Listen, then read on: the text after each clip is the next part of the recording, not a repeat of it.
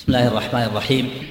الحمد لله رب العالمين والصلاة والسلام على أشرف الأنبياء والمرسلين نبينا محمد وعلى آله وصحبه أجمعين. أما بعد فقد سبق الكلام بالأمس على الشرك بالكهانة الشرك بالتنجيم. وعرفنا أن الشرك بالكهانة أن الكهانة التي يتصل صاحبها بالشياطين من الشرك وكذلك التنجيم. وعرفنا أن التنجيم المحرم هو علم التأثير. وأما علم التسيير فهو جائز عند جمهور العلماء وهو الصواب. وهل يدخل علم الكسوف معرفة الكسوف وقت الكسوف الشمسي والقمري هل يدخل في المنهي عنها ويدخل في المحرم؟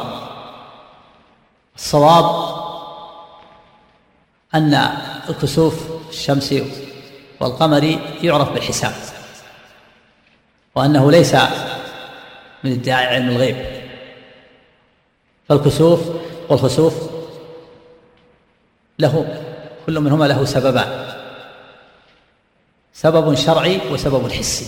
السبب الشرعي ما جاءت به النصوص من قوله صلى الله عليه وسلم إن الشمس والقمر آيتان من آيات الله لا ينكسفان لموت أحد ولا لحياته.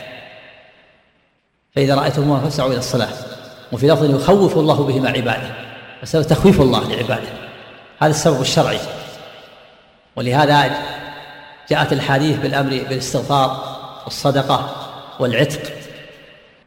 التوبة والسبب الثاني سبب حسي وهو أنه يدرك بالحساب. فإذا كان الحاسب جيدا متقنا فإنه يدرك ذلك. وإذا أخطأ في الحساب فإنه يخطئ. فالمقصود أن الكسوف والخسوف ليس من دعوى علم الغيب وإنما يدرك بالحساب. وله سبب شرعي وسبب حسي فالسبب الشرعي تخويف الله لعباده والسبب الحسي كونه يدرك بالحساب. فإذا كان الحاسب ضابطا أدرك ذلك. وإن لم يكن ضابطا فإنه قد يخطئ. ثم ننتقل بعد ذلك إلى الكلام على الشرك الأصغر. وسبق الكلام على الشرك الأكبر بأنواعه. والشرك في اللغة معناها القسط والنصيب. ومنه قول النبي صلى الله عليه وسلم من أعتق شركا له في عبد من اعتق شركا له في عبد قوم عليه. الشرك يعني نصيب وقسط وجزء. فالشرك في اللغة الجزء والقسط والنصيب. والمراد بالشرك الأصغر هو ما ورد من الذنوب تسميته شركا ولم يصل إلى حد الشرك الأكبر. يعني لم يكن شركا في العبادة ولا ناقضا من نواقض الإسلام. إذا كان شركا في العبادة فهو شرك أكبر. أما إذا كان من الذنوب التي سماه الشارع شركا ولم يصل إلى حد الشرك الأكبر لم يكن شركا في العبادة ولا ناقضا من نواقض الإسلام فإنه يكون شركا أصغر. والشرك الأصغر وسيلة إلى الشرك الأكبر وهو أكبر من الكبائر. لأن الشرك الأكبر يتعلق بالقلوب وصرفها عن الله. بخلاف الكبائر فإنها طاعة للهوى والشيطان. فلذلك كان الشرك الأكبر الشرك الأصغر أكبر من الكبائر. والشرك الأصغر يكون في الألفاظ ويكون في الأعمال يكون في الألفاظ والأقوال ويكون في الأعمال ويكون في الاعتقاد. فالشرك الأصغر يكون في القول ويكون في العمل ويكون في العقيدة في الاعتقاد. ولكل من هذه الأنواع أمثلة. فمن أمثلة الشرك في الألفاظ والأقوال الحلف بغير الله. كان يقول حياتك يحلف حياتك. أو وحياة فلان. أي والنبي أو أو يحلف قل والنبي. أو بالأمانة. أو بالكعبة. أو بأبيك أو بشرفك أو بلحيتك. وما أشبه ذلك. فهذا من الشرك الأصغر الذي هو وسيلة إلى الشرك الأكبر. الشرك الأصغر وسيلة للشرك الأكبر. وثبت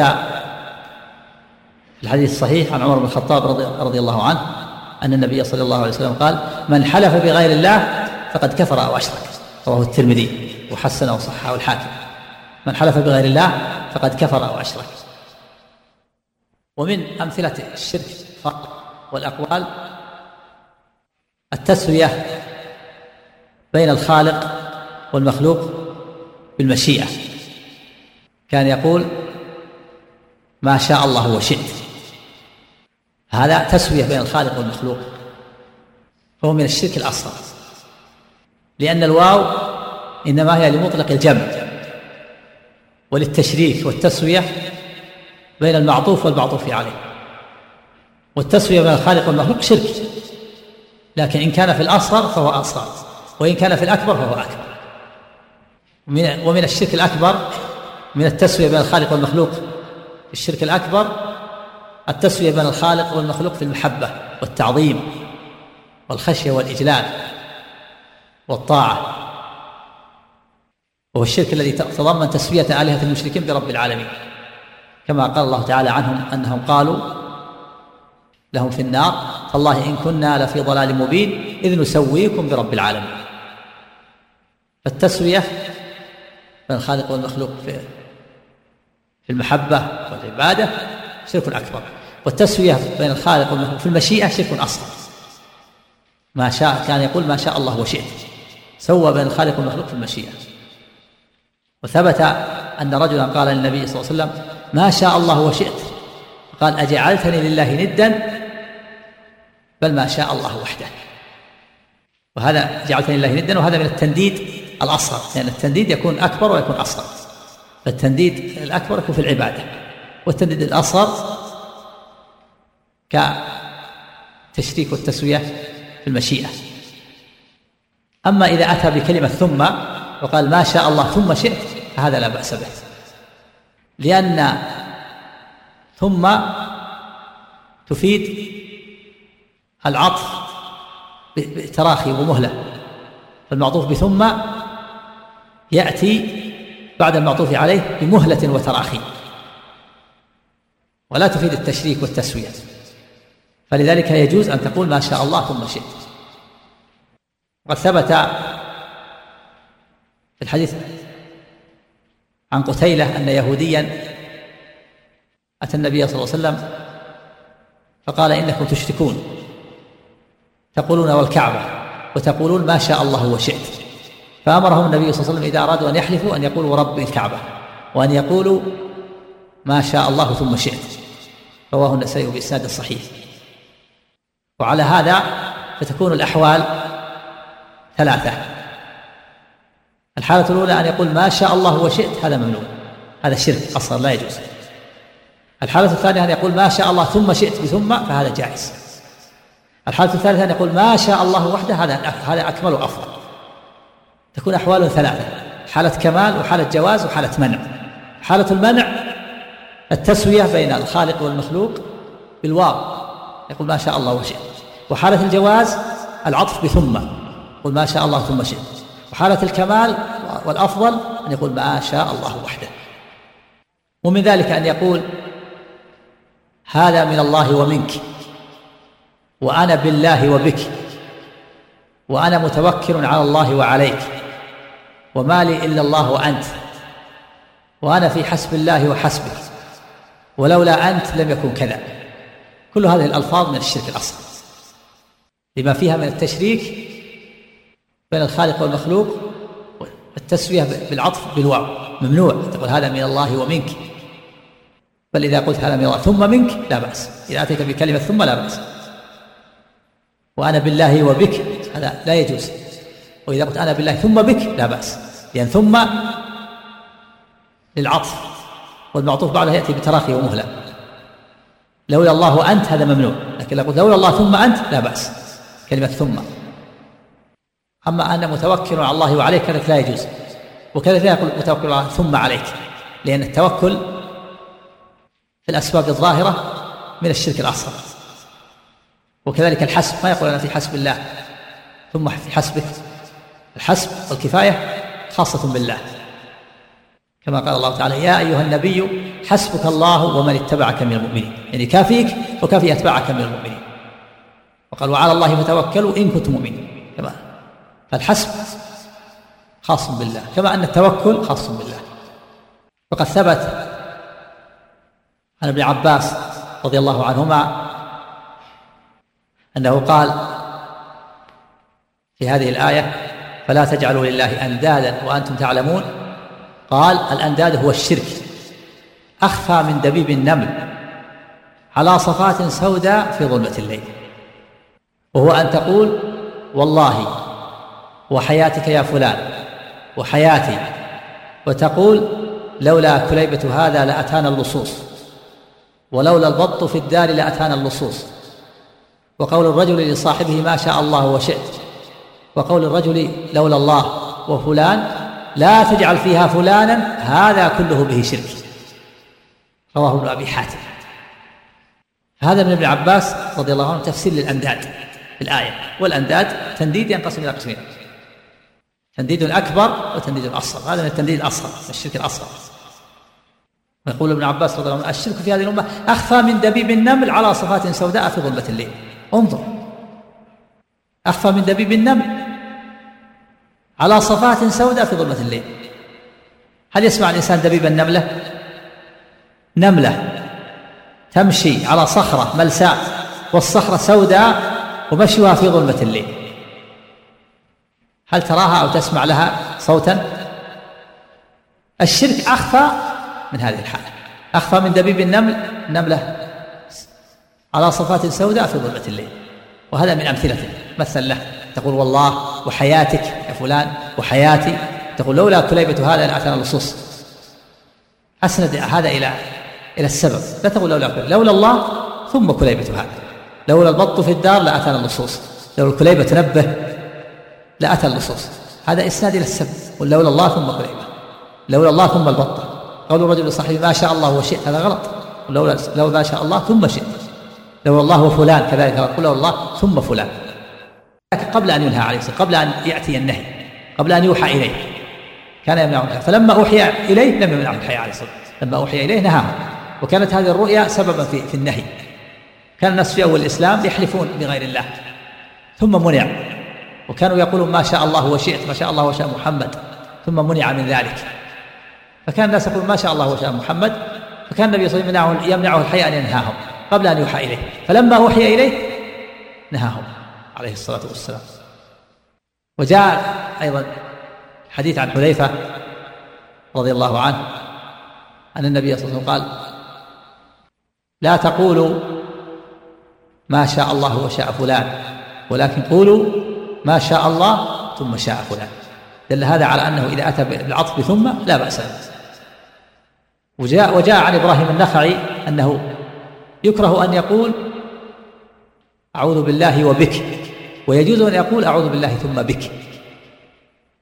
قال ويقول لولا الله ثم فلان ولا تقولوا لولا الله وفلان. فهذه النصوص كلها تدل على أنه لا يجوز الحلف بغير الله وأنه من الشرك الأصغر ولا يجوز التسوية بين الخالق والمخلوق بالواو المشيئة ما شاء الله وشئت لكن إذا عطف إذا كان العطف ثم فإنه لا بأس به. ومن الشرك في الألفاظ والأقوال أن يقول مطرنا بنجم كذا أو بنوء كذا معتقدا أن المنزل للمطر هو الله ولكنه ولكن النجم سبب في نزول المطر أو أنه ليس بسبب ولكن الله أجرى العادة بوجود المطر أو كان يعتقد أن الله أجرى العادة بوجود المطر عند سقوط ذلك النجم فهذا من الشرك الأصغر. إن كان يعتقد أنه سبب هذا من الشرك الأصغر. لأن الله لم يجعل النجم سببا في نزول المطر. وإن كان لا يعتقد أنه سبب ولكن يقول إن الله أجرى العادة بنزول المطر عند سقوط ذلك النجم. فهذا أيضا من الشرك الأصغر على الصحيح. لأنه نسب ما هو من فعل الله الذي لا يقدر عليه غيره إلى خلق مسخر. وهو النجم لا يضر ولا ينفع. ولو كان لا يعتقد أنه سبب لأنه لأنه نسب ذلك إليه. ولو كان على سبيل المجاز. فيمنع من ذلك حماية لجناب التوحيد حماية للتوحيد وسدا لذريعة الشرك. ولو كان بالعبارات الموهمة التي لا يقصدها صاحبها فيمنع. فيكون كقوله ما شاء الله وشئت. فلا يجوز للإنسان أن يقول مطرنا بنجم كذا ولو كان يعتقد أن منزل المطر هو الله. لكن إن كان يعتقد أن النجم سبب هذا الشرك أصلا. وإن كان لا يعتقد أنه سبب لكن الله أجرى العادة بوجود المطر عند سقوط ذلك النجم فكذلك ممنوع. سدا لذريعة الشرك وحماية للتوحيد. لأن العبارة موهمة. لأنه يوهم أنه سبب فيمنع. أما إذا كان يعتقد أن النجم له سبب له تأثير. أن النجم له تأثير في إنزال المطر فهذا شرك أكبر. أما إذا قال مطرنا في نجم كذا فهذا لا بأس به. في بدون الباء. يعني في وقت كذا. مطرنا في نجم كذا يعني في وقت الوسم في وقت الربيع في وقت الخريف في وقت طلوع النجم الفلاني.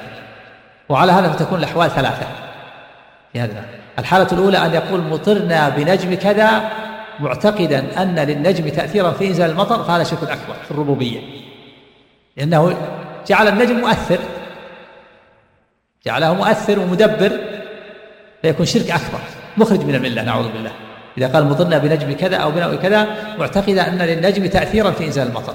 الحالة الثانية أن يقول مطرنا بنجم كذا أو بنوء كذا معتقدا أن المنزل المطر هو الله وأن النجم سبب أو أنه ليس بسبب ولكن الله أجرى العادة بنزول المطر عند وجود عند سقوط ذلك النجم. فهذا شرك أصغر لا يجوز. لأن الله لم يجعل النجم سببا في نزول المطر. وحتى لو لم يجعل لو, لم يعتقد أنه سبب فقوله إن الله أجرى العادة بنزول المطر عند سقوط ذلك النجم قوله مطرنا بنجم كذا موهم. موهم أنه يجعله سبب. فيمنع سدا لذريعة الشرك وحماية للتوحيد الحالة الثالثة أن يقول مطرنا في نجم كذا في في نجم كذا. فهذا لا بأس به جائز. أما إذا قال مطرنا بنجم كذا بالباء ممنوع. لكن اعتقد أن النجم له تأثير فهذا شرك أكبر. وإن اعتقد أنه سبب فإنه يكون شرك أصغر. النوع الثاني من من الشرك من أنواع الشرك الأصغر الشرك في العمل. الشرك في العمل والأعمال. ومثال ذلك ومن أيضا الشرك في الأقوال التسميع. التسميع. يرائي في التسميع. كأن يحسن صوته بالقراءة تسميعا للناس. هذا من الشرك في الألفاظ. وإن كان من الرياء في الأقوال. كونه يسمع يقرأ القرآن يحسن صوته بالقراءة مراءة للناس وتسميعا لهم. أو يأمر بالمعروف وينهى عن المنكر أو يدعو إلى الله مراءة للناس وتسميعا لهم. هذا من الرياء في الأقوال التسميع في الأقوال. في الحديث من رأى رأى الله به ومن سمع سمع الله به. لا يجوز الإنسان أن يسمع الناس وأن يحسن صوته أو يصل أو يأمر بالمعروف تسميعا للناس حتى يراه الناس يريهم أو يدعو إلى الله؟ هذا من السمعة من التسميع من الشرك الأصغر النوع الثاني الشرك في العمل وهو أن يرائي كأن يرائي بعمله أو يقصد أو يحسن عمله من أجل الناس أو يعمل العمل لأجل الدنيا أو لأجل حظ نفسه أو يتصنع للخلق. كان يتصنع للخلق مراعاة لهم بعمله. كان يحسن صلاته لما يرى من نظر رجل إليه. يحسن عمله. فتجده يتصنع للخلق ولا يخلص لله في العبادة بل يعمل لحظ نفسه تارة. يعمل لله تارة ويعمل لحظ نفسه تارة ويعمل لأجل الدنيا تارة. فلله من عمله نصيب ولغيره منه نصيب. هذا الشرك شرك اصغر إذا كان خاطرا وطرده ودفعه فإنه لا يضره. أما إذا استرسل واستمر حتى نهاية العمل فإنه يخشى أن يبطل يحبط العمل الذي قارنه. فإذا الشرك في الأعمال كالرياء والتصنع للخلق يرائيهم وعدم الإخلاص لله في العبادة. بل يعمل أحيانا العمل لله. تارة وتارة يعمله لأجل حظ نفسه حتى يمدح ويثنى عليه وتارة يعمل لأجل الدنيا. فلله من عمله نصيب ولغيره منه نصيب وجاء في الحديث القدسي الذي رواه الإمام مسلم أن النبي صلى الله عليه وسلم قال قال الله تعالى أنا أغنى الشركاء عن الشرك. من عمل عملا أشرك فيه معي غيري تركته وشركه. وفي حديث أبي سعيد أن النبي صلى الله عليه وسلم قال أخوف ما أخاف عليكم الشرك الخفي. فسئل عنه فقال الرياء. يقوم الرجل فيصلي فيزين صلاته لما يرى من نظر رجل إليه. رواه الإمام أحمد. وروى الطبراني والبيهقي. وغيرهما أن النبي صلى الله عليه وسلم قال إن أخوف ما أخاف عليكم الشرك الأصغر. إن أخوف ما أخاف عليكم إن أخوف ما أخاف على أمتي. الشرك الأصغر. إذا كان يوم القيامة وجاز الله الناس بأعمالهم قال للمرائين اذهبوا إلى الذين كنتم تراؤونهم في الدنيا. فانظروا هل تجدون عندهم جزاء؟ أو كما جاء الحديث عن النبي صلى الله عليه وسلم. إنما أخوف ما أخاف إن أخوف ما أخاف عليكم الشرك الأصغر الرياء. إذا كان يوم القيامة جزى الله الناس بأعمالهم قال للمرائين اذهبوا إلى الذين كنتم تراؤونهم في الدنيا فانظروا هل تجدون عندهم جزاء أو كما جاء عن النبي صلى الله عليه وسلم. وفي حديث أبي سعيد السابق أن النبي قال اخوف ما اخاف عليكم الشرك. الأصغر فسئل عنه فقال الرياء. والرسول صلى الله عليه وسلم يخاطب الصحابة. فاذا كان يخشى الرياء على الصحابة مع علمهم وإيمانهم وفضلهم فغيرهم من باب أولى. ولهذا قال العلماء إن الرياء يخشى على الصالحين أكثر من غيرهم ما يخشى على الفساق. الغالب من الفساق والعصاة ما يراون لكن الرياء إنما يقع في قلوب الصالحين.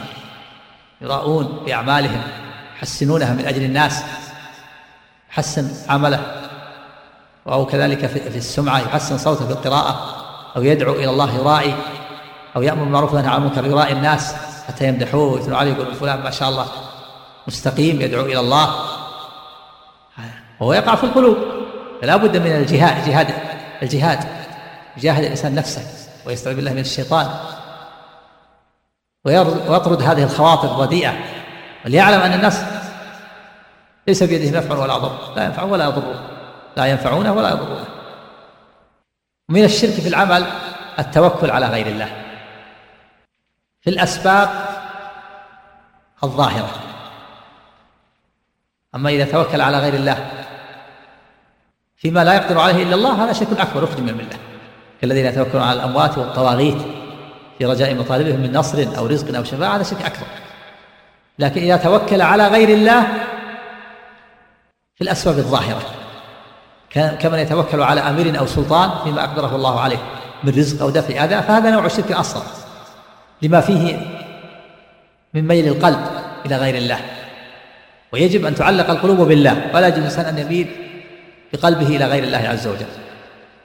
والتوكل كما سبق يجمع شيئين.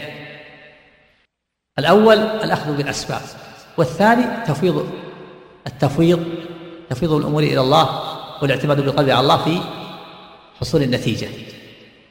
فهو من أعمال القلوب تفويض الأمر واعتماد على الله.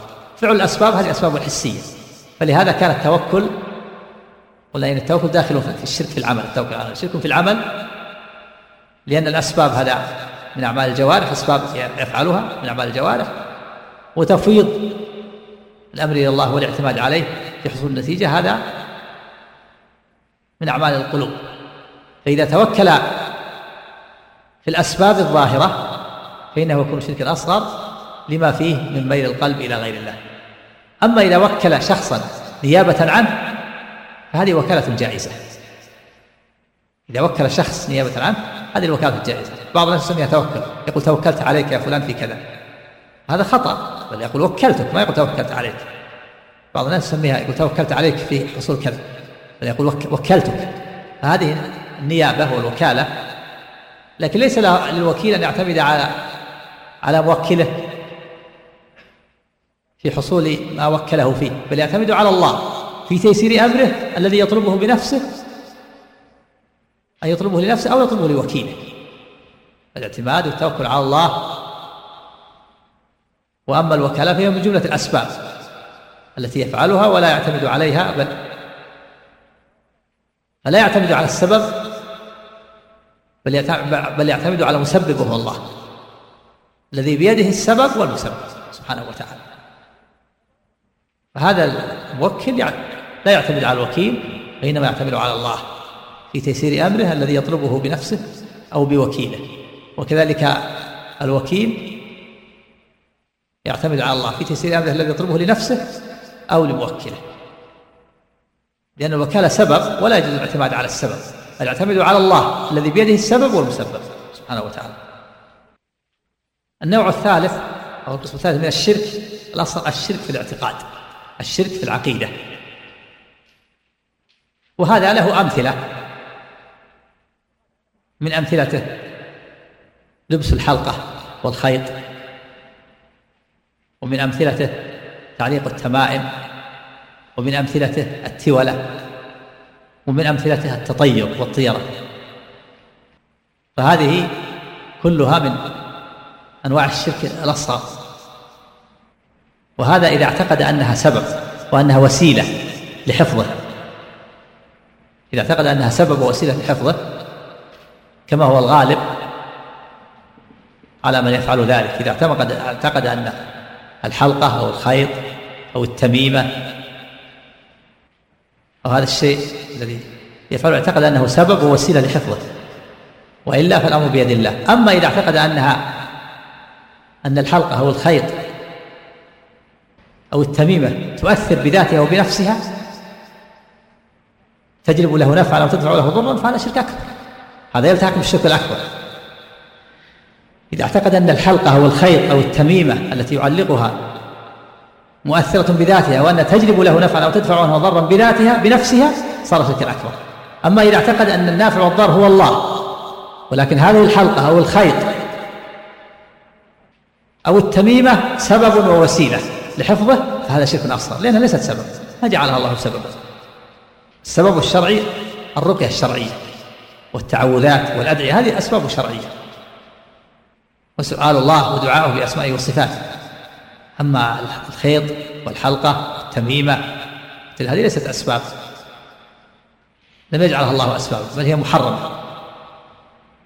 لبس الحلقة والخيط. كان يلبس حلقة في عضده أو في رجله أو في يده يعتقد أنها سبب. لحفظه أو يجعل خيط في عضده أو في ساعده أو في ساقه. هذا من الشرك الأصغر إذا اعتقد أنه وسيلة وسبب.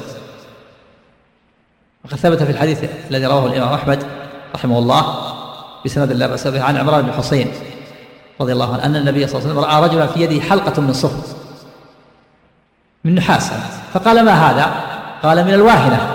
قال انزعها فإنها لا تزيدك إلا وهنا فإنك لو مت وهي عليك ما أفلحت أبدا.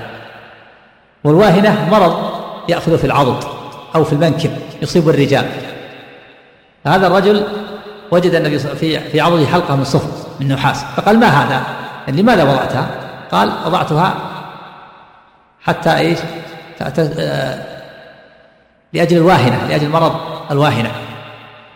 يعني وسيلة وسبب في الشفاء من هذا المرض. فقال النبي صلى الله عليه وسلم انزعها فإنها لا تزيدك إلا وهنا يعني ضعفا. فإنك لو مت وهي عليك ما أفلحت أبدا. وقد ثبت عن حذيفة رضي الله عنه كما روى ابن أبي حاتم أنه رأى رجلا في يده خيط من الحمى يعني وضعه من أجل الحمى فقطعه حذيفة رضي الله عنه وتلا قول الله تعالى وما يؤمن أكثرهم بالله إلا وهم مشركون. حذيفة قطع إنكارا لهذا المنكر في دليل على أن الإنسان ينكر المنكر باليد إذا كان قادر ولم يترتب على ذلك مفسدة أنكر المنكر باليد. فإن عجز أنكره باللسان. فإن عجز أنكر بالقلب.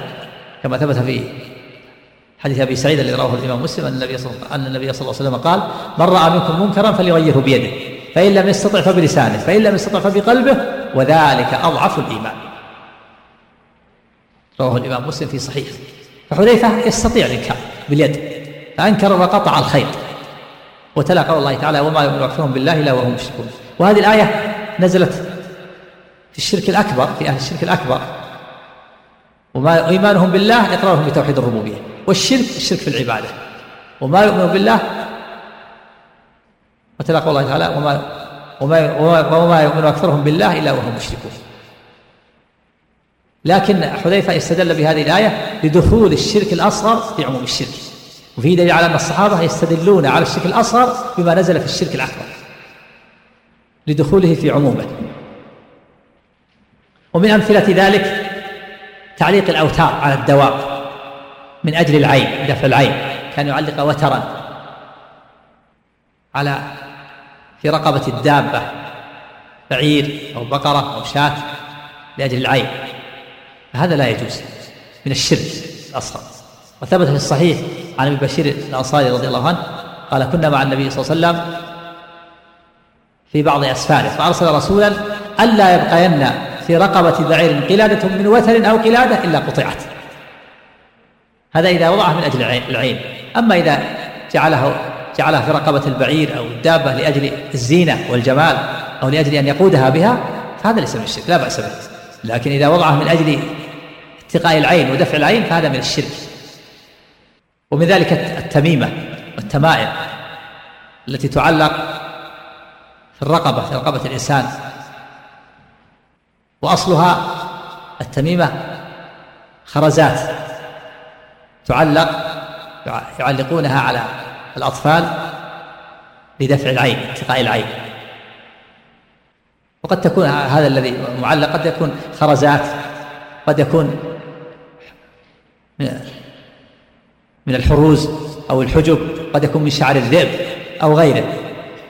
فالتميمة التي تعلق في رقبة الأطفال لأجل دفع العين. هي كل شيء يعلق من أجل دفع العين في الرقبة يعلق يعلق على طفل أو إنسان أو رجل أو امرأة لأجل دفع العين فهو تميمة وهو من الشرك.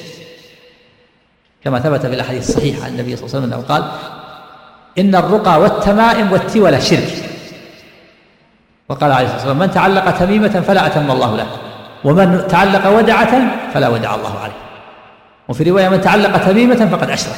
هذا دعاء من النبي صلى الله عليه وسلم عليه على من علق تميمة بأن الله لا يتم له أموره.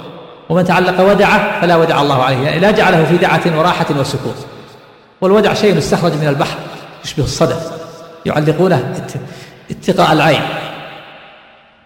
وقد تكون التميمة التي تعلق قد تكون من القرآن. قد تكون حجاب حرز كتب في آيات من القرآن. وقد يكون من غيره. فإذا كان الحجاب أو الحرز أو التميمة التي تعلق فيه آيات من القرآن أو تعوذات شرعية وأدعية لا محذور فيها فهذه قد أجازها بعض العلماء ورخص فيها. رخص فيها طائفة من أهل العلم. قالوا لأنها آيات من القرآن أو آه، أدعية شرعية تعوذات شرعية أجازوها. يروى هذا عن عبد الله بن عمرو بن العاص وهو ظاهر ما نقل عن عائشة رضي الله عنها. والقول الثاني الذي عليه جمهور العلماء المنع. من تعليق التميمة ولو كانت من القرآن. وهذا هو المروي عن عبد الله بن مسعود وغيره من الصحابة. وهذا مذهب الجماهير وهو الصواب. الصواب المنع. منع تعليق التميمة وهي الحرز والحجاب ولو كان من القرآن. ولو كان من الأدعية الشرعية. لأمور ثلاثة. الأمر الأول أن النصوص عامة ولم تخصص. قال النبي صلى الله عليه وسلم إن الرقى والتمائم والتولى شرك. ما خصص شيء. ما قال إلا التميمة إذا كانت من القرآن. بخلاف الرقى والتعوذات الشرعية فإنه جاء التخصيص. في هذا الحديث إن الرقى والتمام والتولى شرك لكن جاء في الحديث الآخر اعرضوا علي رقاكم لا بأس بالرقى ما لم تكن شركا. وفي الحديث الآخر لا رقية إلا من عين أو حمى. فدل على أن الرقية إذا كانت ليس فيها محذور ليس فيها شرك وكانت بلسان عربي واعتقد أنها سبب والشافي هو الله لا بأس. أما إذا كان فيها شركيات أو كانت مجهولة فهذه ممنوعة. بخلاف التمائم فلم يأتي ما يخصصها فدل على عموم المنع وأن التمائم ممنوعة مطلقة سواء كانت من القرآن أو من غير القرآن. فالنصوص عامة.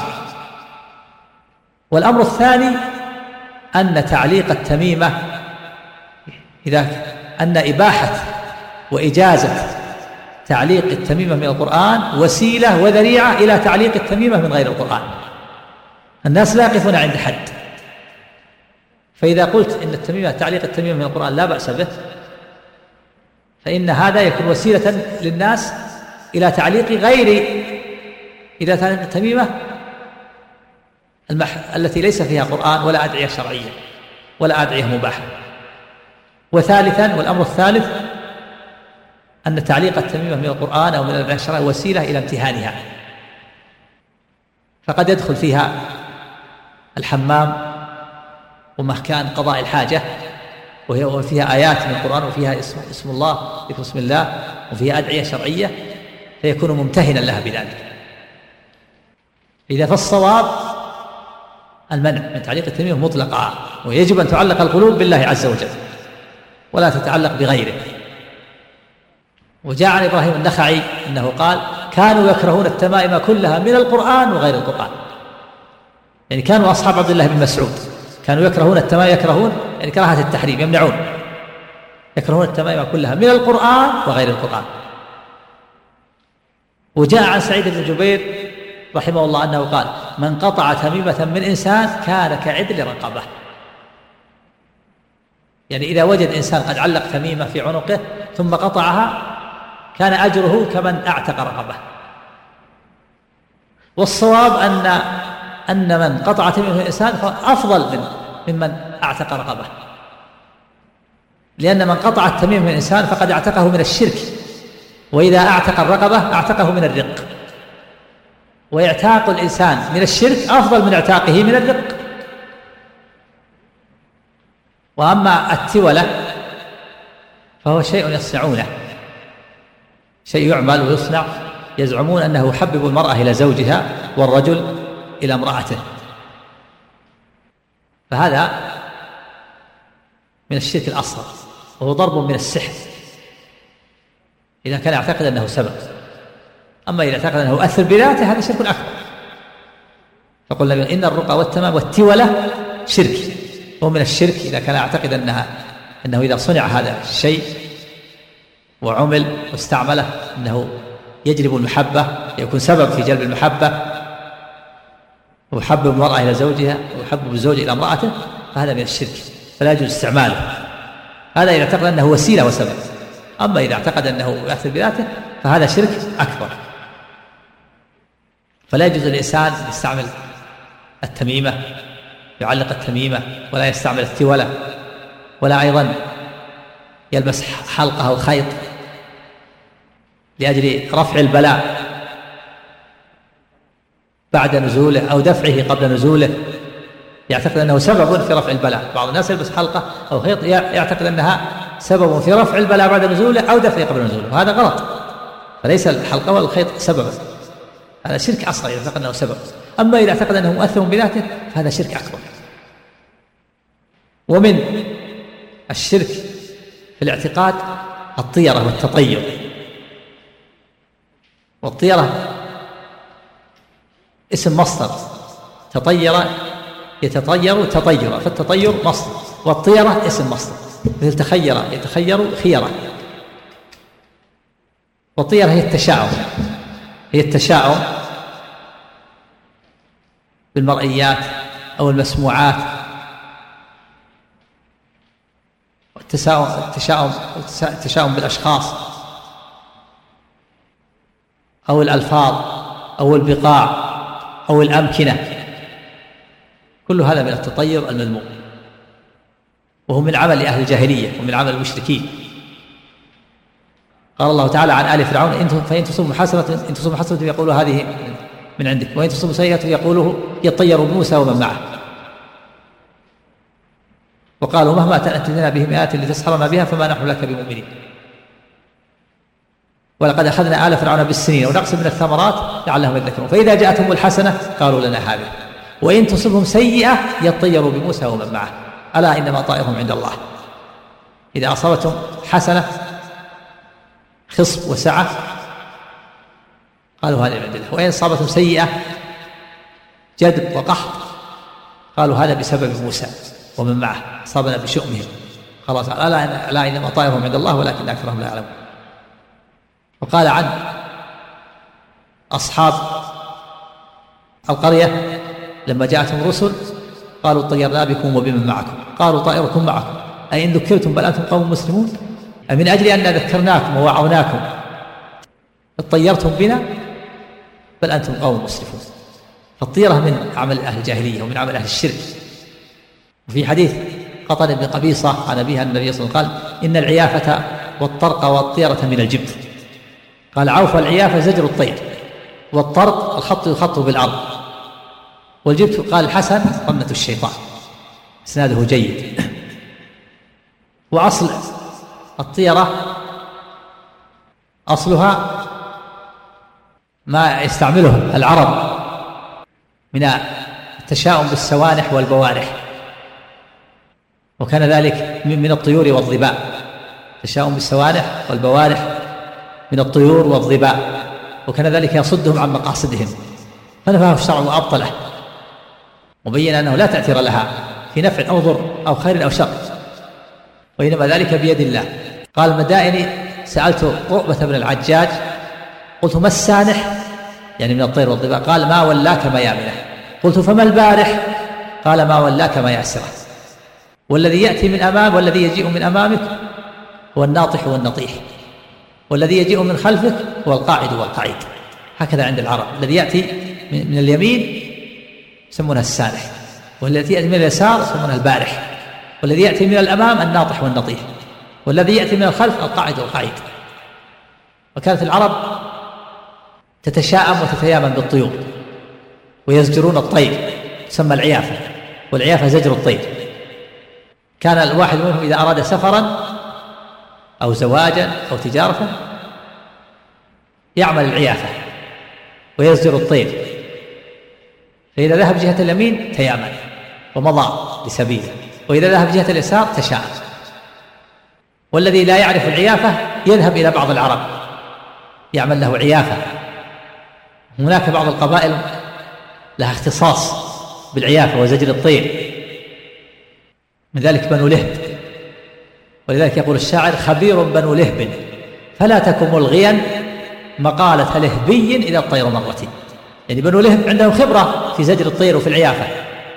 فلا تلغي مقالتهم إذا مرت الطير بل اعتمدها واعمل بها. هذا من جهل الجاهلية. خبير بنو لهب فلا تكن ملغيا مقالة لهب إذا الطير مرت فالإسلام أبطل هذا ونفاه. وأمر الناس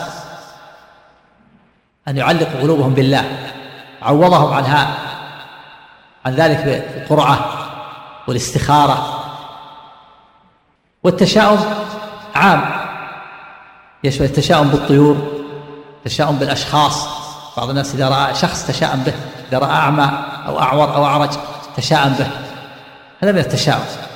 بعض الناس إذا فتح دكان للبيع ثم مر به أعمى أو أعرج أو أعور أو اشترى منه أعور أغلق الدكان ذلك اليوم تشاؤم. هذا من عمل الجاهلية من الطيرة محرمة فلا يجوز أن تتشاءم بشخص ولا بطير ولا بمكان ولا بلفظ ولا ببقعة فالتشاؤم والتطير من عمل أهل الجاهلية. هو من الشرك الأصغر طيرة من الشرك الأصغر لكونها من إلقاء الشيطان ووسوسته وتخويفه. وثانيا لأنها منافية للتوكل على الله عز وجل ولأنه قد يرجع عما كان عازما عليه من الفعل بسبب اعتقاده حصول نفع أو دفع ضر في طائر ونحوه أو لا يرجع ولكن يبقى أثر ذلك في نفسه من الهم والحزن والوساوس والضعف. وفي قد ثبت الصحيحين وغيرهما أن النبي صلى الله عليه وسلم قال لا عدوى ولا طيرة ولا هامة ولا صفا يعني لا والصواب في معنى لا عدوى أي على الوجه الذي يعتقده أهل الجاهلية. من كون الأمراض تعدي بطبعها. من كون لا عدا على وجه الذي يعتقده أهل الجاهلية. من كون المرض يعدي بطبعه وبذاته. من نسبة الفعل إلى غير الله. ولكن الله جعل بمشيئته قد يجعل قد يجعل بمشيئة مخالطة الصحيح لمن به مرض سببا في العدوى. ولهذا قال صلى الله عليه وسلم عليه لا يورد ممرض على على مصح. وقال فر من المجنون فرارك من الأسد. وقال في الطاعون إذا سمعتم به بأرض فلا تقدموا عليه. وإذا كان بأرض وأنتم فيها فلا تخرجوا منها. فقد يجعل الله مخالطه الصحيح للمريض سبب في انتقال العدوى وقد لا تحصل العدوى. قد تحصل وقد لا تحصل هذا بمشيئه الله. لكن قولنا لا عدوى على الوجه الذي يعتقده أهل الجاهلية. يكون المرض والعدوى تنتقل بطبعها وبذاتها من غير مشيئة الله وتقديره. هذا باطل. كان يقول لا طيرة نفي للتشاؤم ولا هامة. والهامة طير من طير الليل وهو البومة. كانت إذا وقعت قال ابن العربي إذا وقعت على بيت أحدهم قال تنعى إلي نفسي أو أحد من أهل بيتي. يعني تخبر بقرب موته هذا باطل. وقيل إن هذا في الاعتقاد الجاهلية أنهم يعتقدون أن روح الميت تكون هامه فتطير ولا صفر. قيل لا صفر إن حية تكون في البطن. وهي أعدى من الجرب عند العرب. فعلى هذا يكون نفي نفي للعدوى اعتقاد العدوى. أو لا صفر شهر صفر كانوا يتشائمون به ويقولون إنه شهر مسؤوم أو أنه كانوا كانوا كان نفي أو أن هذا نفي للنسيء الذي يعمله الجاهلية. كانوا يحلون صفر بدل المحرم ويحلون محرم. إذا احتاجوا إلى القتال في محرم أحلوه. ثم جعلوا صفر مكان وفيها ولا نوء ولا غول. نوء نفي لاعتقاد أهل الجاهلية من أن أنواع أن أنواع الأنواع والنجوم لها تأثير. ولا غول. كانت العرب تعتقد أن أن الجن تتراءى للناس فتضلهم وتهلكهم. قيل إن الحديث نفي لها وقيل إن إن الحديث نفي لما كانوا يعتقدونه. وإلا فالغول موجودة كما في الحديث إذا تغولت الغيلان فبادروا بالأذان. فهي لا تؤثر إلا بإذن الله. وفي حديث عقبة بن عامر أن النبي صلى الله عليه وسلم قال لا عدوى ولا طيرة ويعجبني الفأل. قال لا عدوى في الحديث في حديث أنس لا عدوى ولا طيرة ويعجبني الفأل. قالوا وما الفأل يا رسول الله؟ قال الكلمة الطيبة. الكلمة الفأل هذا مستثنى من الطيرة وهي الكلمة الطيبة يسمعها الإنسان فيسر بها. كان يسمع مريض شخص يقول سالم فيتفاءل بالسلامة. أو يا أو إنسان يطلب ضالته فيسمع واجد فيتفاءل بأنه يجد ضالته أو تاجر ذهب في تجارة فسمع قائل يقول رابح فتفاءل بالربح. فهذا لا بأس به. لأن الفاء كلمة طيبة يسمع الإنسان فيسر بها. لما وفيها تأمير الخير وحسن الظن بالله. بخلاف الطيرة فإن فيها سوء الظن بالله. فافترقا. فالفاء يبيح لما فيه من تأمير الخير ورجاء الفائدة والعائدة من الله. ولما فيه من حسن الظن بالله والإنسان مأمور بحسن الظن بالله على كل حال. بخلاف الطيرة فإن فيها سوء الظن بالله. فمنعت. وفي الح... وفي الحديث بيان للكفارة الطيرة يعني من ردته الطيرة عن حاجته فقد أشرك. قالوا فما كفارة ذلك يا رسول الله؟ قال أن تقول اللهم لا طير إلا طيرك ولا خير إلا خيرك ولا إله غيرك. هذا فيه بيان كفارة الطيرة إذا وقعت. يستغفر الإنسان ويتوب إلى الله ويقول اللهم لا طير إلا طيرك ولا خير إلا خيرك ولا إله غيرك. وجاء في الحديث الآخر بيان حد الطيرة حديث الفضل بن عباس. إنما الطيرة ما أمضاك أو ردك. ما أمضاك يعني تجعلك تسير أو تسافر من أجل التطير أو يمنعك من السفر من أجل التطير. هذه الطيرة. حدها ما أمضاك أو ردك. يعني ما سافر إلا من أجل التطير. أو ما ذهب أو ما أقدم على هذا الشيء إلا من أجل التطير. أو امتنع وأحجم يريد أن يسافر ثم امتنع من أجل الطيرة. من أجل هذا الشيء الذي وقع في نفسه. هذه الطيرة. ما أمضاك أو ردك. عليه التوبة والاستغفار والندم وأن يقول هذا الدعاء اللهم لا طير إلا طيرك ولا خير إلا خيرك ولا إله غيرك. في حديث عقبة بن عامر رضي الله عنه النبي صلى الله عليه وسلم سئل عن الطيرة فقال أحسنها الفاء أحسنها الفعل ولا ترد مسلما. أحسنها الفعل فجعل الفعل أحسن الطيرة وفي الحديث الآخر ويعجب الفعل فقال أحسنها الفعل ولا ترد مسلما. فإذا رأى أحدكم ما يكره فليقل اللهم لا يأتي بالحسنات إلا أنت ولا يدفع السيئات إلا أنت ولا حول ولا قوة إلا بك. هذا دعاء عظيم يقوله الإنسان إذا رأى ما يكره. اللهم لا يأتي بالحسنات إلا أنت ولا يدفع السيئات إلا أنت ولا حول ولا قوة إلا بك. وجاء في كفارة الشرك الخفي في الحديث الآخر الذي علمه النبي صلى الله عليه وسلم لأبي بكر. وهو أنه إذا إذا قال اللهم إني أعوذ بك أن أشرك بك شيئا وأنا أعلم وأستغفرك لما لا أعلم. اللهم إني أعوذ بك أن أشرك بك, بك شيئا وأنا أعلم وأستغفرك لما لا أعلم. أو أستغفرك لما تعلم ولا أعلم. جاء فيه النبي صلى الله عليه وسلم قال إذا قلت ذلك أذهب الله عنك صغار الشرك وكباره. فالأذكار والأدعية الدعوات يلزمها المؤمن ويستعمل ما صح منها. والخلاصة أن الشرك الأصغر كما سبق يكون في الألفاظ ويكون في الأعمال ويكون في الاعتقاد. وعلى كل حال هذه الأمور إذا فعل الإنسان الطيرة أو علق حلقة أو خيط أو تميمة أو تولة أو زجر الطير أو خط في الأرض أو ما أشبه ذلك إن اعتقد أنها وسيلة وسبب لحفظه أو وسيلة وسبب في حصول المطلوب فهو شرك أصغر لأن الله لم يجعلها وسيلة. أما إذا اعتقد أنها مؤثرة بذاتها وأنها تؤثر تحفظه هي بذاتها بنفسها فهذا شرك أكبر مخرج من الملة نسأل الله السلامة والعافية ونسأله سبحانه وتعالى أن يهدي قلوبنا وأن يوفقنا للعمل الصالح الذي يرضيه وأن يرزقنا الإخلاص في العبادة والصدق في القول وأن يرزقنا جميعا العلم النافع والعمل الصالح وصلى الله على محمد وآله وسلم. فضيلة الشيخ هل من الشرك قول الشخص أين أنت يا سعد بن معاذ وغيرتك من حال المسلمين اليوم؟ أو قال أين أنت يا عمر من حال المسلمين اليوم؟ أو أن أين أنت يا خالد أو سعد أو طارق من مذابح المسلمين اليوم؟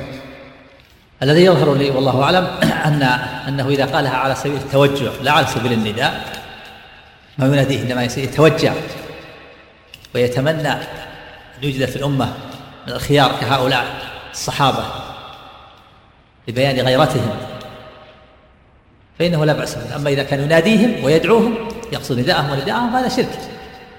لكن والله أعلم أن مقصوده التوجع لحال المسلمين والتمني أن يكون في المسلمين مثل هؤلاء الأخيار الذين يقومون لله ويجاهدون في سبيل الله ويقومون بما أوجب الله. إذا كان مقصود التوجع والتمني فلا يظهر لي أن هذا فيه محذور. بدليل أنه يقول أين أنت؟ أما إذا ناداهم ودعاهم بدون الله هذا شرك. لكن هذا ظاهر أنه ليس بنداء وإنما هو تمني أن يوجد مثل هؤلاء الأخيار وتوجع لحال المسلمين. نعم. وهذا سائل يقول يوجد في الأسواق صندوق صغير يباع وهذا الصندوق شكله جميل ومزخرف يعلق في مرآة السيارة الوسطى. وفي داخل الصندوق كتيب صغير مكتوب على غلافه الحصن الحصين من كلام رب العالمين. ثم أورد في أول الكتاب آيات قرآنية ثم تكلم وقال كلاما مختصره أن من علق هذا الصندوق في سيارته فلن يحصل له حادث أو علقه في بقالته فسوف يكثر عنده الزبائن وغير ذلك ثم أورد في آخر الكتيب مربعات صغيرة فيها رموز وطلاسم. فما حكم استعمال هذا الصندوق؟ لا يجوز استعمال هذا الصندوق. هذا من الشرك وهو من التميمة. جعل في السيارة في البقالة لأجل الحفظ إن اعتقد أنها سبب فهو كالتميمة وهو من الشرك الأصغر أما إذا اعتقد أنه بذاته يجلب الزبائن أو يكثر ماله بذاته هذا شرك أكبر كما سبق. وهذه الرموز والطلاسم يخشى أن يكون فيها شرك أكبر. يخشى أن يكون فيه منادات أو توسل بأسماء الجن أو الملائكة أو الشياطين. هذا يخشى أن يكون هذا. ينبغي أن يزال هذه الطلاسم والمقصود أنه إذا جعلها في السيارة أو جعلها في البقالة واعتقد أنها سبب للحفظ ووسيلة أو سبب لجلب الزبائن أو سبب لكثرة المال فقد وقع في الشرك الأصغر. أما إذا اعتقد أن هذا الصندوق بذاته يحفظه أنه بذاته يكثر ماله فهذا شرك أكبر. لكن ما أظن أحد يعتقد هذا من الصندوق بذاته. الله يعتقد أنه سبب. وهذه الطلاسم وهذه الرموز يخشى أن يكون فيها شرك أكبر وأن يكون فيها نداء أو تعوذات بأسماء الجن أو الشياطين والملائكة. ومثله بعض الناس يضع المصحف في السيارة أو في البيت في الغرفة يعتقد أنه وسيلة للحفظ. هذا من جنس التميمة الواجب أن تقرأ اقرأ من المصحف اقرأ القرآن وتعود أنت بنفسك. أما تجعل المصحف تجعله تميمة لا ما يصح اقرأ اقرأ الآيات أنت بنفسك. اقرأ التعوذات الشرعية. اقرأ من المصحف أما إذا وضع المصحف في السيارة ليقرأ فيه أو وضعه في الغرفة ليقرأ فيه في وقت الفراغ لا بأس. على حسب القصد. أما إذا وضع المصحف في الغرفة أو في السيارة وسيلة للحفظ هذا من التمائم ومن الشرك الأصل. تميما. نعم. وهذا سائل يقول شيخنا حفظك الله لقد ذكرت بالأمس أن الشرك بالتنجيم هو الاستدلال بالأحوال الفلكية على الحوادث الأرضية. فهل يدخل في ذلك قول من قال أن المد والجزر أي مد البحر والجزر علاقة له علاقة بالقمر أو هو السبب لذلك. نعم إذا كان يعتقد أن القمر سبب في المد والجزر فهذا من الشرك. أما إذا كان اعتقد أنه أن الله أجرى العادة لأنه في وقت كذا منتصف الشهر أو في آخر الشهر يحصل مد وجزر. فهذا من جنس معرفة فصول السنة ومعرفة أوقات البدر معرفة وقت المد والجزر في البحر. أما إذا اعتقد أن أن القمر نفسه مؤثر هذا شرك أكبر. أو اعتقد أنه سبب فليس سببا. لكن الله أجرى العادة أنه يحصل مدة وجزر في منتصف الشهر وفي آخر. المقصود أنها على حسب الاعتقاد أنه لا يجوز الإنسان أن يعتقد أن أن السبب أن القمر سبب مؤثر أو أن أن القمر أن القمر له تأثير أو أنه سبب. نعم. وهذا سائل يقول هل إذا حسنت صوتي لكي يلين قلب لكي يلين قلب الذي بجانبي رياء أم لا؟ على حسب قصدك ونيتك. إن كان قصدك ترائي تحسن صوتك بأجل أن يمدحك ويثني عليك هذا رياء. أما إذا كان قصدك تحسن صوتك حتى حتى يستفيد وتستفيد أنت فهذا من غير أن يقع في قلبك شيء فهذا مطلوب. يقول النبي حسنوا مشروع. حسنوا أصواتكم بالقرآن وفهم زينوا أصواتكم بالقرآن. وفي الحديث النبي صلى الله عليه وسلم استمع إلى أبي موسى الأشعري وكان له صوت حسن فقال لقد أوتي مزمارا من مزامير آل داود. قال النبي صلى الله عليه وسلم موسى لو سمعت لو رأيتني وأنا أستمع لقراءتك البارحة. فقال لو علمت ذلك لحبرته لك تحبيرا أي زينته تزيين فهذا على حسب القصد. إن كان قصدك ترائيه هذا من الشرك. الأصغر أما إذا كان قصدك تحسن صوتك امتثالا لأمر النبي صلى الله عليه وسلم زينوا القرآن بأصواتكم وحتى تستفيد وتفيد فهذا مطلوب ومشروع. لأن هذا شيء يقوم بالقلوب. لا يعلمه إلا الله. نعم. وهذا سائل يقول لقد سمعت منك أن من سب الله ليس له توبة في الدنيا.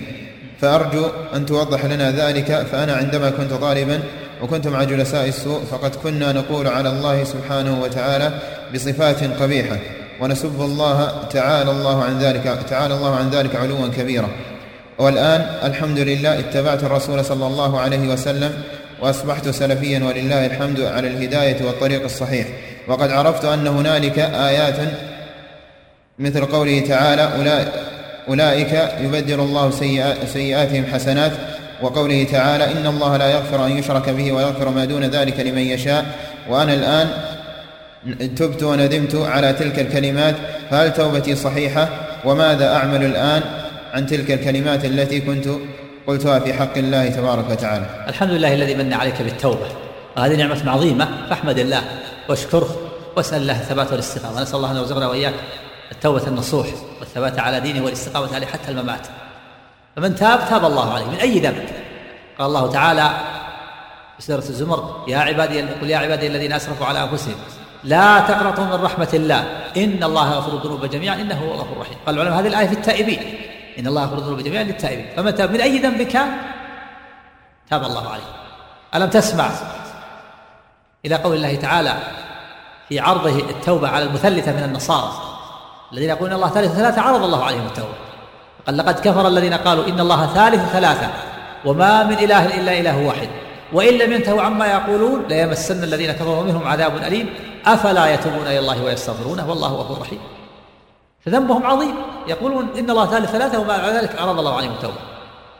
لكن نقول من سب الله أو سب الرسول أو سب الإسلام هذا له توبة. إذا تاب توبة صادقة تاب الله عليه. عليك بالتوبة الصادقة والإكثار من العمل الصالح. ومن تاب وأكثر من العمل الصالح بدل الله سيئاته حسنات كما في سورة الفرقان. إلا من تاب وآمن وعمل عملا صالحا فأولئك يبدل الله سيئاته حسنات. فإذا تاب توبة النصوح محى الله التوبة. وإذا أتبعه بالإيمان بالعمل الصالح بدل السيئات حسنات. فضلا من الله وإحسانه لكن الذي نقول إن الذي لا تقبل توبته في أحكام الدنيا مو في أحكام الآخرة. إذا رفع إلى المحكمة شخص سب الله وسب الرسول وقال أنا تائب تبت الآن. نقول لا هذا بينك وبين الله إذا كنت صادق تقبل توبتك. لكن نحن الآن لابد من قطع رقبتك. لابد من قطع رقبة من سب الله وسب الرسول في الدنيا. في أصح قولي العلماء. هذا من قبل ولاة الأمور إذا ثبت عند المحكمة الشرعية. من سب الله وسب الرسول أو استهزأ بالله أو بكتابه أو بدينه وكذلك الساحر وكذلك الزنديق. والملحد. هؤلاء الصواب أنه لا تقبل توبتهم في أحكام الدنيا بمعنى أنه لا بد من إقامة الحد إذا رفع المحكمة الشرعية. وإذا ادعى التوبة لا بد ينفذ فيه الحد الحد. حتى لا يتجرأ الناس على مثل هذا الكفر الوخيم. أما فيما بينه وبين الله فالله يقبل توبة الصادق إذا كان صادق ويمحو الله ذنبه إذا تاب. لكن في أحكام الدنيا ما نقبل. هذا في أصح قول العلماء والقول الثاني للعلماء أنه يستتاب أيضا حتى في الدنيا. بعض العلماء القول الآخر لأهل العلم يقولون من سب الله أو الرسول أو سب الله نستتيبه فإن تاب قبلنا توبته وإن لم يتب قتلناه قتل. لكن الصحيح أنه لا لا تقبل توبته في أحكام الدنيا. أما إذا كان بينه وبين الله ولا رفع إلى المحكمة هذا يتوب. لكن إذا رفع إلى المحكمة الشرعية ثم لما قبض قبض عليه ووصل ووصل إلى القاضي قال يا قاضي انتظر علي أنا تائب الآن أنا تبت من الآن. فهل يقبل تقبل توبته ويخلى سبيله أو لا يقبل؟ أو لا تقبل توبته؟ بل لابد من تنفيذ القاتل. فيه قولان لأهل العلم. قال أهل العلم إذا إذا تاب تركناه خلينا سبيله. وقال آخرون لا. لا لا نخلي سبيله.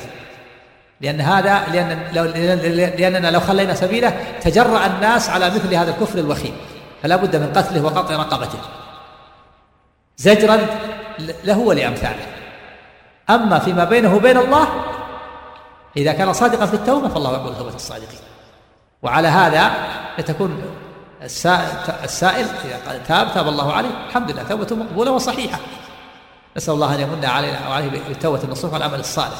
الشأن في الصدق إذا كان الإنسان صادق في التوبة قبل الله توبته من أي ذنب كان مهما كان.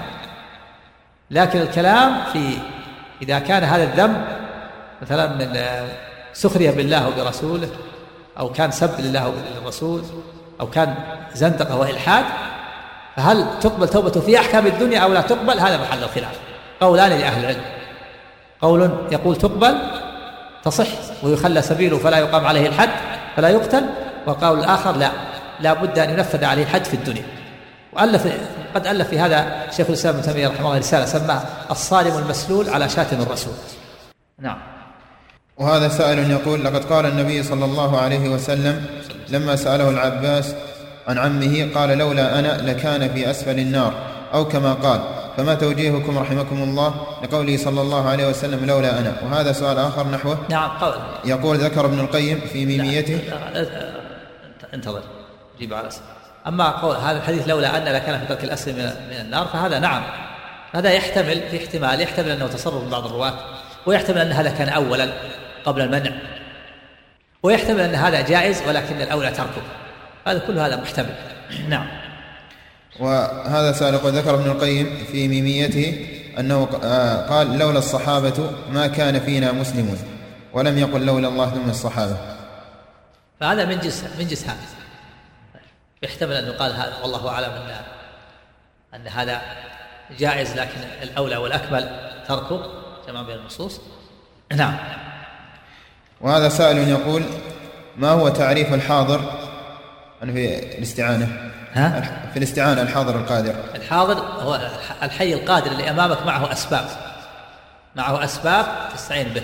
إنسان شخص قدامك يقول أعني يا فلان. وكذلك الاستغاثة. إذا استغاث الغريق إذا استغاث بسباح يجد السباحة معه أسباب هذا لا بأس.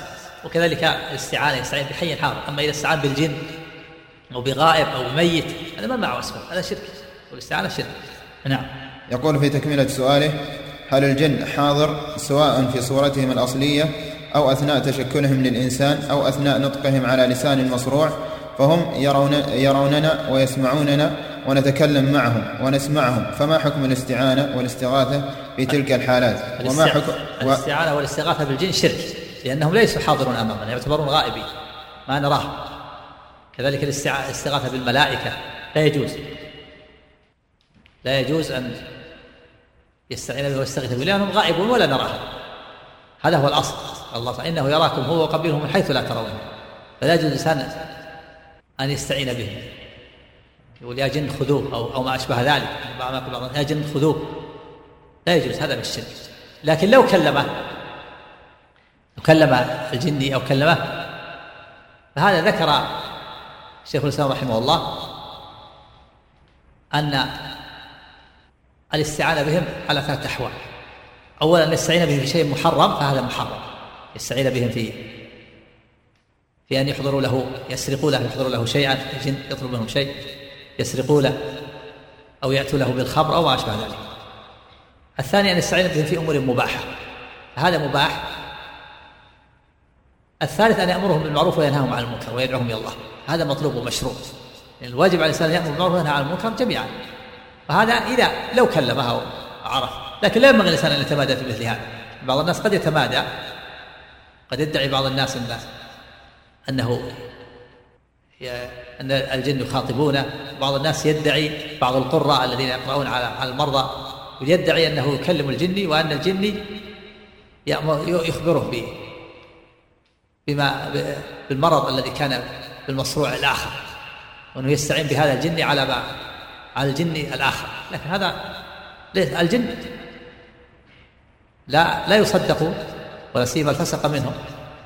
كثير من الإنس لا يصدق فكيف بالجن؟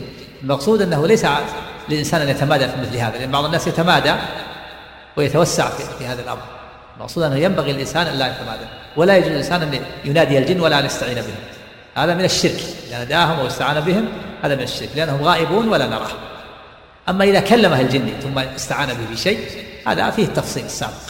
كلمه استعان به في في أمر من الأمور المباحة فهو مباح وفي أمور أو استعان في أمور محرمة فهو محرم. استعان به أن يؤذي إنسان أو يلطم إنسان أو يسرق له طيب كما من المكان الفلاني. هذا محرم وهذا أما إذا استعان به في شيء مباح فهو مباح كما ذكر الشيخ مسلم لكن لا ينبغي الإنسان أن يعتمد في مثل هذا. هذا إذا خاطبها وكلمه أما إذا كان ما ما خطب شيء ولا رأى أحد ثم استعان بالجن أو ناداهم أو دعاهم فهذا شرك. لأنهم ليسوا حاضرين لأنهم ليسوا حاضرين بل هم غائب. يعتبرون غائبون. بل, بل هم غائبون. نعم. يقول ما صحة ما يذكر عن الإمام أحمد أنه إذا ضل في فلاة قال يا عباد الله دلوني وأعينوني. لا لا أعرف هذا. لم لا أعلم هذا ولا لا أعلم هذا عن الإمام أحمد. ولم يبلغني هذا. نعم. وهذا سؤال أخير. يقول ما الفرق بين الشرك الأصغر وبين الشرك الخفي؟ الشرك الأصغر هو الشرك الخفي. سمي خفيا لأنه يقوم بالقلوب وسمي أصغر لأنه لا يصل إلى حد الأكبر لأنه ليس شركا في العبادة ولا ولا ناقضا من نواقض الإسلام. فهو خفي يسمى خفي لأنه يقوم بالقلوب ويسمى أصغر لأنه لم يصل إلى حد الأكبر. نعم. صلى الله وسلم على نبينا محمد وعلى آله وصحبه وسلم. رزق الله الجميع العلم النافع والعمل الصالح صلى الله على محمد واله وسلم